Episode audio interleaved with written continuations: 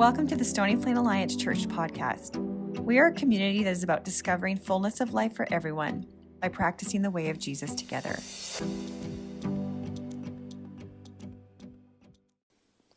And so now we come to the text for this morning. This is found in Mark chapter 6, starting in verse 30. The apostles gathered around Jesus and reported to him all they had done and taught. Then, because so many people were coming and going that they had not even had a chance to eat, he said, Come with me by yourselves to a quiet place and get some rest. So they went away by themselves in a boat to a solitary place. But many who saw them leaving recognized them and ran on foot from all towns to get to there ahead of him. When Jesus landed and saw a large crowd, he had compassion on them, because they were like a sheep without a shepherd. So he began teaching them many things. By this time it was late in the day, so his disciples came to him. This is a remote place, they said, and it's already very late. Send the people away so they can get, go to the surrounding countryside and villages and buy themselves something to eat. But he answered, You give them something to eat. They said to him, That would take more than half a year's wages. Are we to go and spend that much on bread and give it to them to eat? How many loaves do you have? He asked. Go and see. When they found out, they said, Five, and two fish. Then Jesus directed them to have all the people sit down in groups on the green grass. So they sat down in groups of hundreds and fifties. Taking the five loaves and the two fish and looking up to heaven, he gave thanks and broke the loaves. Then he gave them to his disciples to distribute to the people. He also divided the two fish among them all. They all ate and were satisfied. And the disciples picked up twelve baskets full of broken pieces of bread and fish. The number of men who ate was 5,000. The word of the Lord. Thanks be to God. Thanks for reading uh, that for us, Matt. Good morning. Uh, my name is Wade. Good to be back with you. I come up here on occasion on weekends to share uh, teaching in the scriptures with you. It's good to be back at Stony Plain Alliance, both this weekend and next. So, as you're making your weekend plans, if you don't like what's happening this weekend, I don't know, you can make other plans for next weekend. Uh, but I'm here this weekend and next. And as uh, Matt said, we're in Mark chapter 6, verses 30 to 44. And there's an interesting question I want us to look at and investigate together as a church today. Whether you're here in the room or joining us online, to those online, welcome as well. The question that's hanging over this text, whether you realize it right now or not, the question hanging over the text and kind of the crux of what Mark is trying to get at is this question how is it that Jesus goes about changing the world? I mean, we can all look around and all see that the world isn't like it's supposed to be. I mean, there's brokenness, there's poverty, there's conflict, there's all these things that we inherently know, whether we're followers of Jesus or not. We get this sense, not even just in the wider world, but in our own lives, in our own relational world, in our own vocational world. Things really aren't the way they're supposed to be sometimes. We have this sense that things ought to be good and right and just, and yet within our own worlds, not just like I said, the wider world, within our own lives, how many times do you stop in a moment and assess your life and get this sense that I don't really want it to be this way? There's, there's something missing. I desire change. In fact, I desire revolution. And so Jesus comes along, and in this text, we're taught how he goes about changing the world one life at a time and transforming earth into the likeness of heaven. So I want us to walk through our text and have us understand and embrace this morning the revolutionary way of Jesus. And even as I wrote that word this week, as I was praying for you and preparing for this, I'm like, we're going to talk about revolution this weekend, which is good because it's not happening anywhere around us at all. So this is like completely irrelevant. But we're going to talk about the revolutionary way of Jesus because that's what's happening in our text today. Now, you might think, really, this story, bread on a hillside, this is a revolutionary story? You know, we can get this impression that this is just like soft, tender, sweet Jesus having picnic on the mountainside with a bunch of people, like Jesus at a picnic, and there's the red and white little cloths laid out, and everybody's so happy to be there. That's not what's happening here at all. That's not the case. In fact, as Mark is writing this gospel, Mark 6, starting in verse 30, right here, the gospel starts to change tone a little bit. And you start to see this is more like an introduction to the next section in Mark this kind of revolutionary way of Jesus, which is not like the revolutionary way of the kingdoms of this world at all. But here's what's happening. Back in Mark chapter 6, verse 6 to 13, Jesus has sent the disciples out. We talked about that a couple of weekends ago. And he sent them uh, to preach and to demonstrate the inbreaking of God's kingdom and to preach a message of repentance and to heal people and to set people free from the powers of darkness. And so these disciples, these first followers of Jesus, they go out and they do this. And they're having success in their ministry. And then, right in the middle of that, as Matt talked about last weekend, there's this, again, a collision of powers as Herod kills John the Baptist. And the tension in Mark, if you were kind of read it in one, in one sitting, you would start to feel this tension building. That as much as Jesus is doing these miracles and he's doing these wonderful things, there starts to be this more and more tension between the way of the world and the inbreaking kingdom of God and Jesus. And now, John the Baptist, Jesus' cousin, has been killed. And there's this sense that violence has been visited upon the kingdom of God. How do we respond? And usually the response is, well, violence for violence. Let's amp up our power and take back or take over. So John has been beheaded, he's been killed. And now, as we come into this text, the disciples have now come back together with Jesus. And they're reporting all that they've done and all that they've seen and these miraculous things that have happened. And Jesus says, It's amazing you've had this great high octane run of ministry. Can we get away and have a break? And I think some of it for Jesus was this idea he's mourning the loss of his cousin. There's a sense of gathering back in with his disciples and saying, hey, good ministry run. Don't let it go to your head. You know, some of that teaching of Jesus. And so they need to get away to rest. But Jesus' reputation is preceding him. And there's all this tension in the land as the powers start to amp up their strength. And Jesus is doing miracles, and there's this collision starting to happen. But Jesus says, let's go to this remote place. But everyone starts to follow them. And they come from the villages to meet him. And what's so interesting, it doesn't show up as much in, in Mark in the description, but even in John, the Gospel John, you know, where Jesus lands, when it talks about the solitary place, that was a very specific place.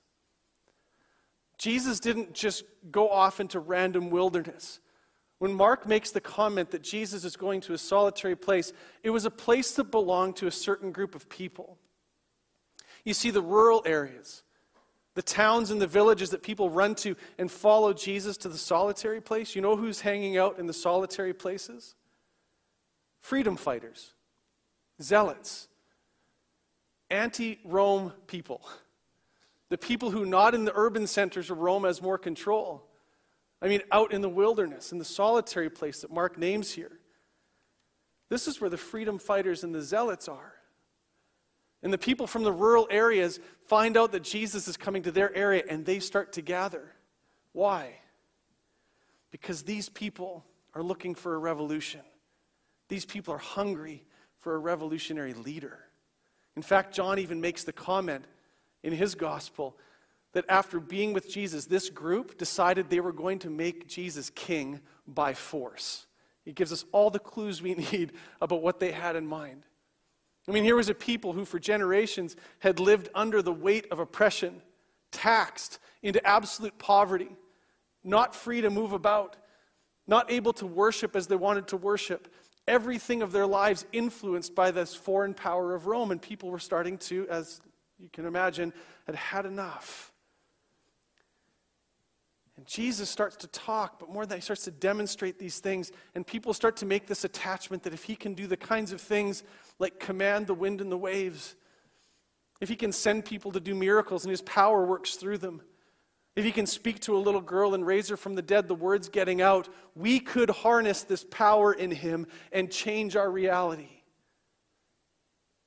You see, these people coming to the solitary place, the people living in the caves and everything else, they've been on the run from Rome. And now they see in Jesus someone with all the power to change their political, economic, and religious fortunes. He's our guy.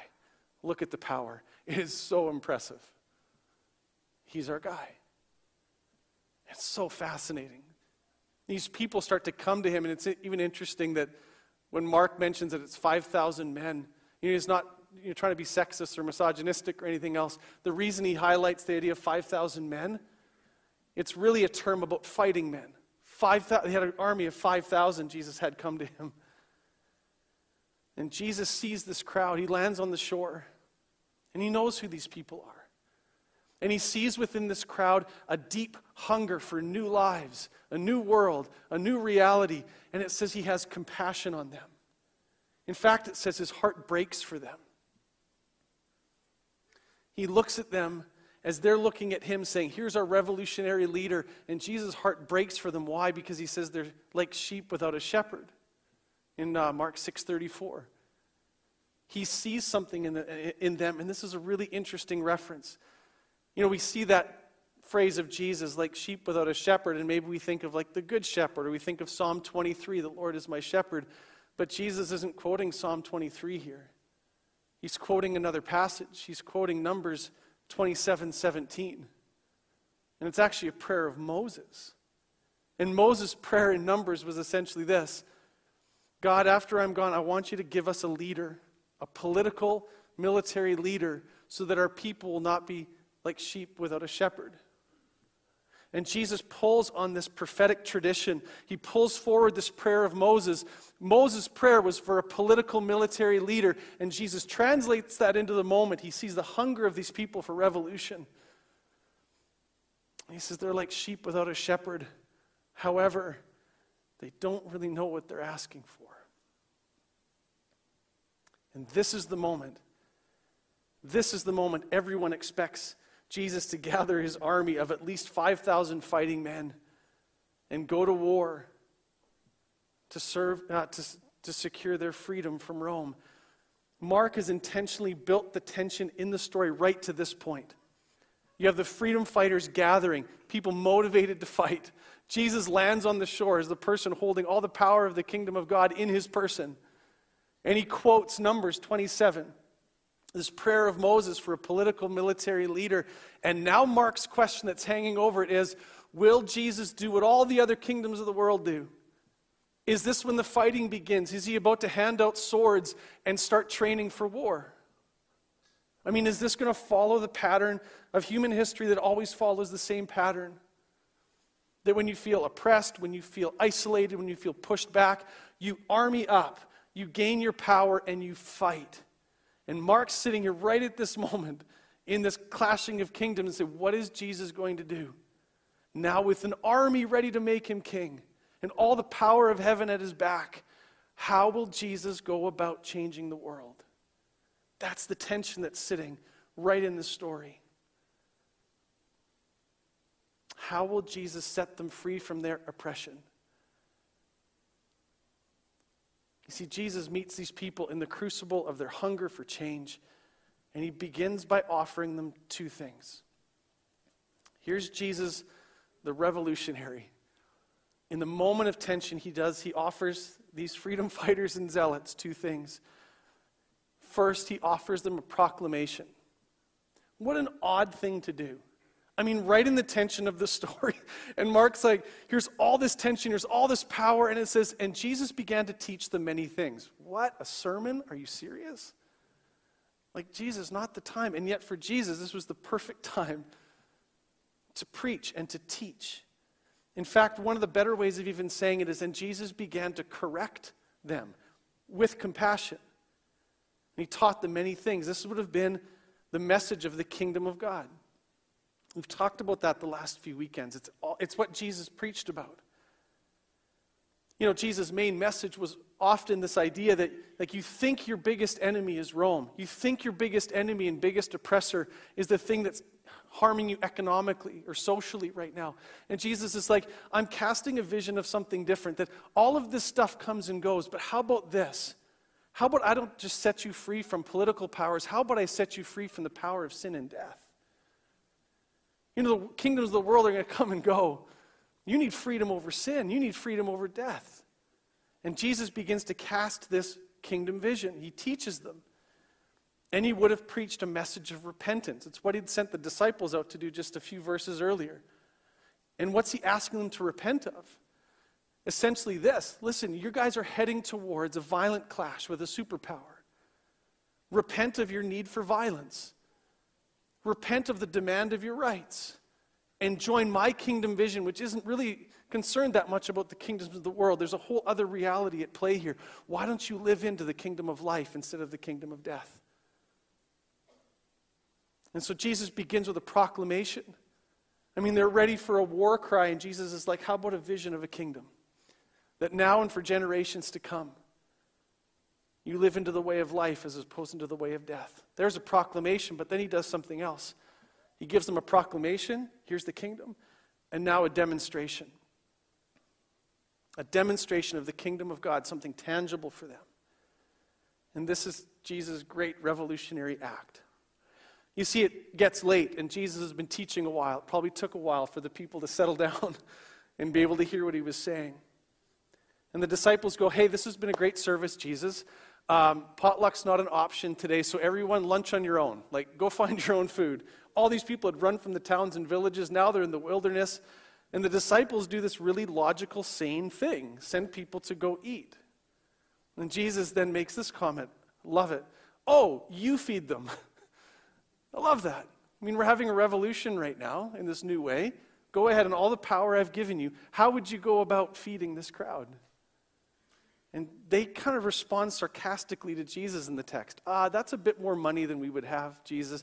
There's probably 15 to 20,000 people that are part of this group, and they collect five loaves and two fish. And they bring their meager offering to Jesus, and Jesus uses what they have to perform this miracle we've read about this giving of bread. Little sidebar here. I don't know if you've talked about this on different weekends, but it's a question worth answering sometimes.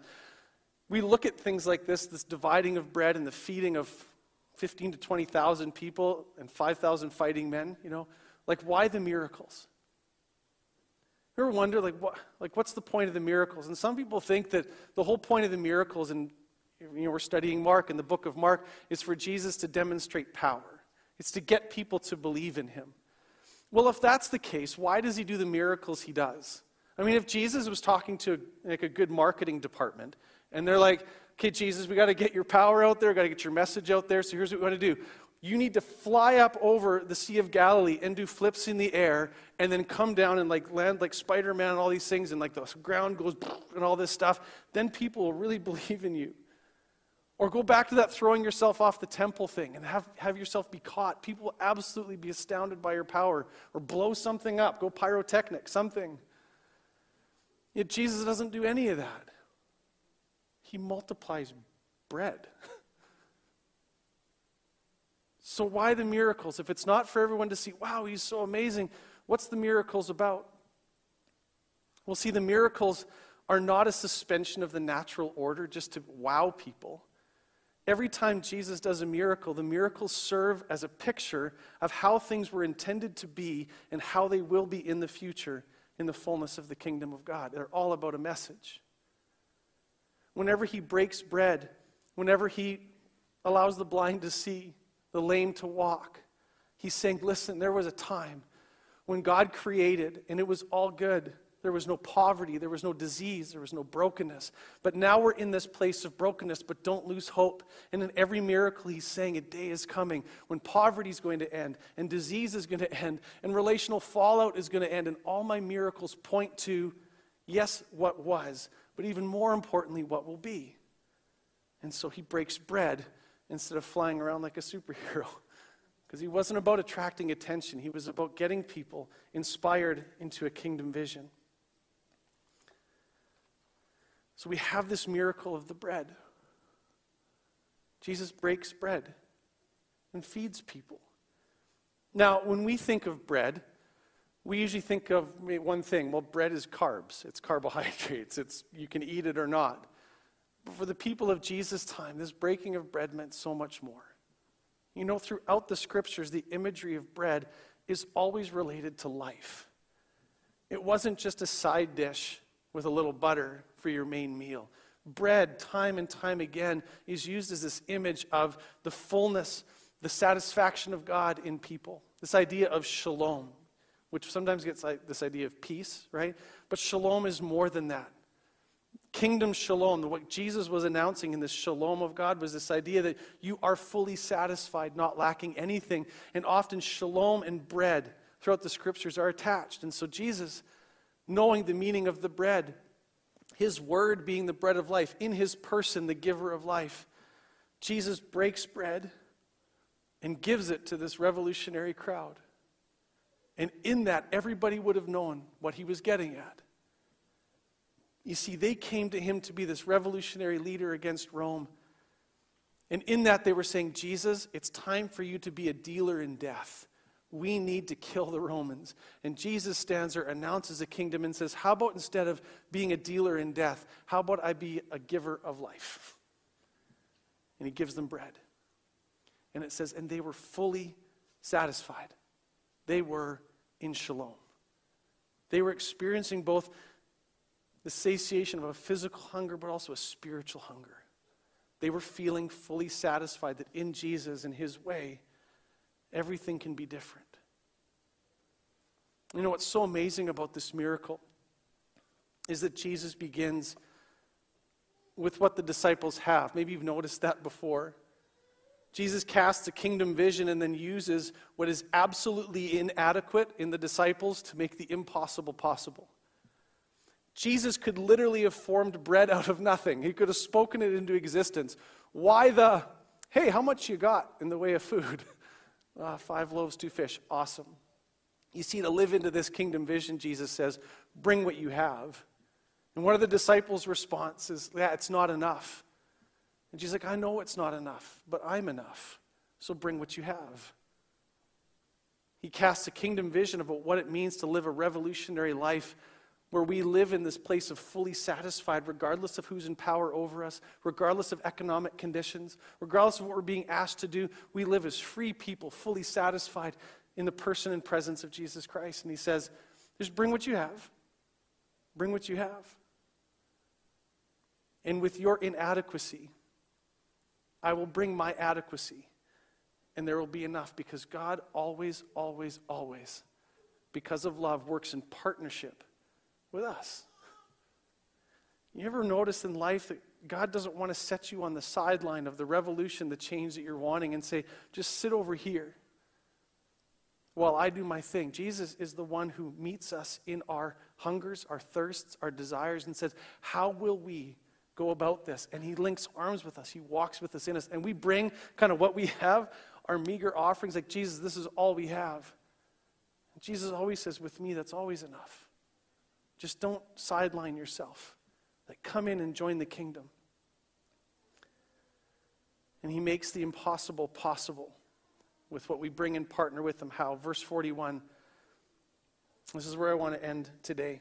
There's a lot in this story we weren't able to get to at our time. We, this, this passage literally deserves like a weekend seminar. There's a lot more here. It says in verse 41 that Jesus took the bread and the fish. In particular, the highlight is on the bread, and he said it says that he blessed it and he broke it.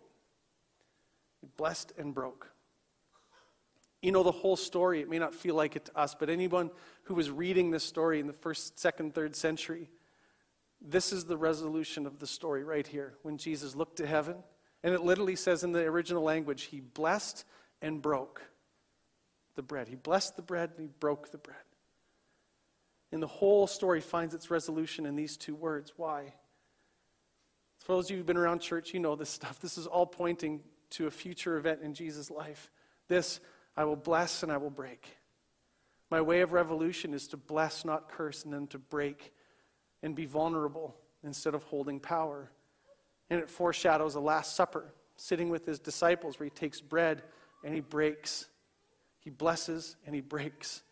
It foreshadows a cross where Jesus, when all the violence and all the sin and all the powers are coming at him with absolute aggression, what is his response? As he's absorbing the violence, as he's absorbing the sin, as he's absorbing the accusation, what does he do? Father, forgive them, I bless and allows himself to be broken. Instead of facing violence with violence, he absorbs the violence and returns blessing as he allows himself to break. Are you seeing the love in Jesus and this compassion in him? Isn't he wonderful? Like, I mean, He shows up at a revolution and says, I think they're hungry. And his heart breaks for them and he blesses them and becomes a dealer in life instead of a giver of death. So let me wrap up real quick here. For those hungry for revolution and change, can we pause and consider the way of Jesus for a moment? Yeah, that was the cryptic worship team. Come on up. You guys can do that now. Thanks. I want us to think about a couple of things. For those who are hungry for revolution, I don't just mean the revolutions that are happening out there. Like, let's bring this right here, right, right in this space. Like in your relationships. With your kids, with a neighbor, with a coworker, whatever. Like, bring it right into, into your world right here, right here. Where are you wanting to see change? Where are the things in your life that just don't feel like they're in alignment with how God would have them to be? First, know this Jesus sees your hunger for change and he meets you there. He went to the place of the freedom fighters and met them in their passion. The passion you have for change, Jesus meets you there. That's first. But second, he is going to speak to you and guide you in his way. And his call will always be to repent of violence and self reliance. The revolutionary way of Jesus is to pause and never take up arms. Now, we can do that in words, we can do that in deeds. And Jesus says, Hold on, there's a kingdom way. You want change? I see your passion. I affirm that. That's what he's doing. No, let's not run off and try to kill and uproot. We're going to be dealers in life. And then, with this kingdom vision before us, he says, What do you want to bring to this? And we bring all of our inadequacy, we bring all of our brokenness, and Jesus says, I can use this. And invites us to bless and to break. You know, some of you are so desperate for change. I am desperate for change. You know what the Jesus way is? In the thing where you are feeling it most acutely right now that's just not like it's supposed to be. God is not asking for your aggression. God is not acting, asking for your, uh, your power. He's saying to his church, this is the time to be the people that will bless and then allow themselves to be broken. Whether it's a fight for injustice, whether it's something going on in your family, Jesus feels where you are. He's going to teach you his way. He's inviting you to bring what you have relationally into making change. And then he will call you again and again to bless and to break, to bless and to break, because that's what he does for us. In a moment, we're going to come to the table and reflect on the blessing and the breaking. Would you pause with me and just pray for just a moment before the worship team leads us?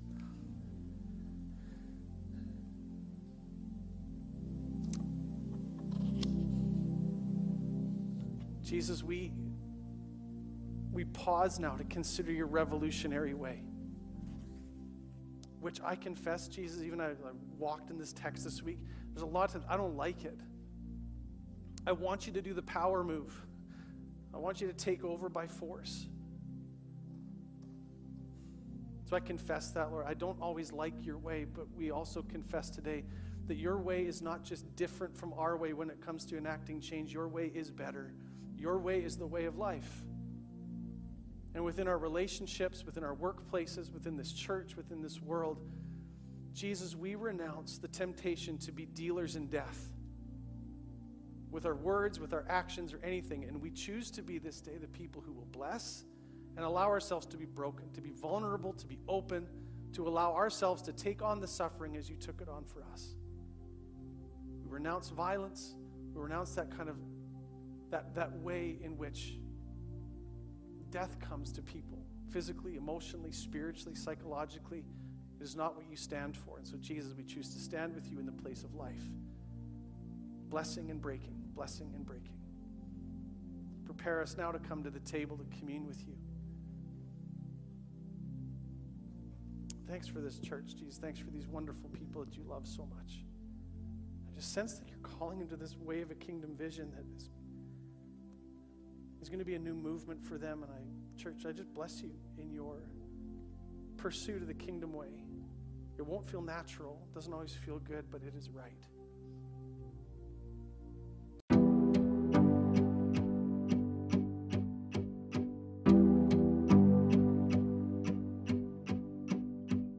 Thank you for tuning into our podcast today. To discover more about Stony Plain Alliance Church and its ministries, visit our website at spaconline.com. Grace and peace.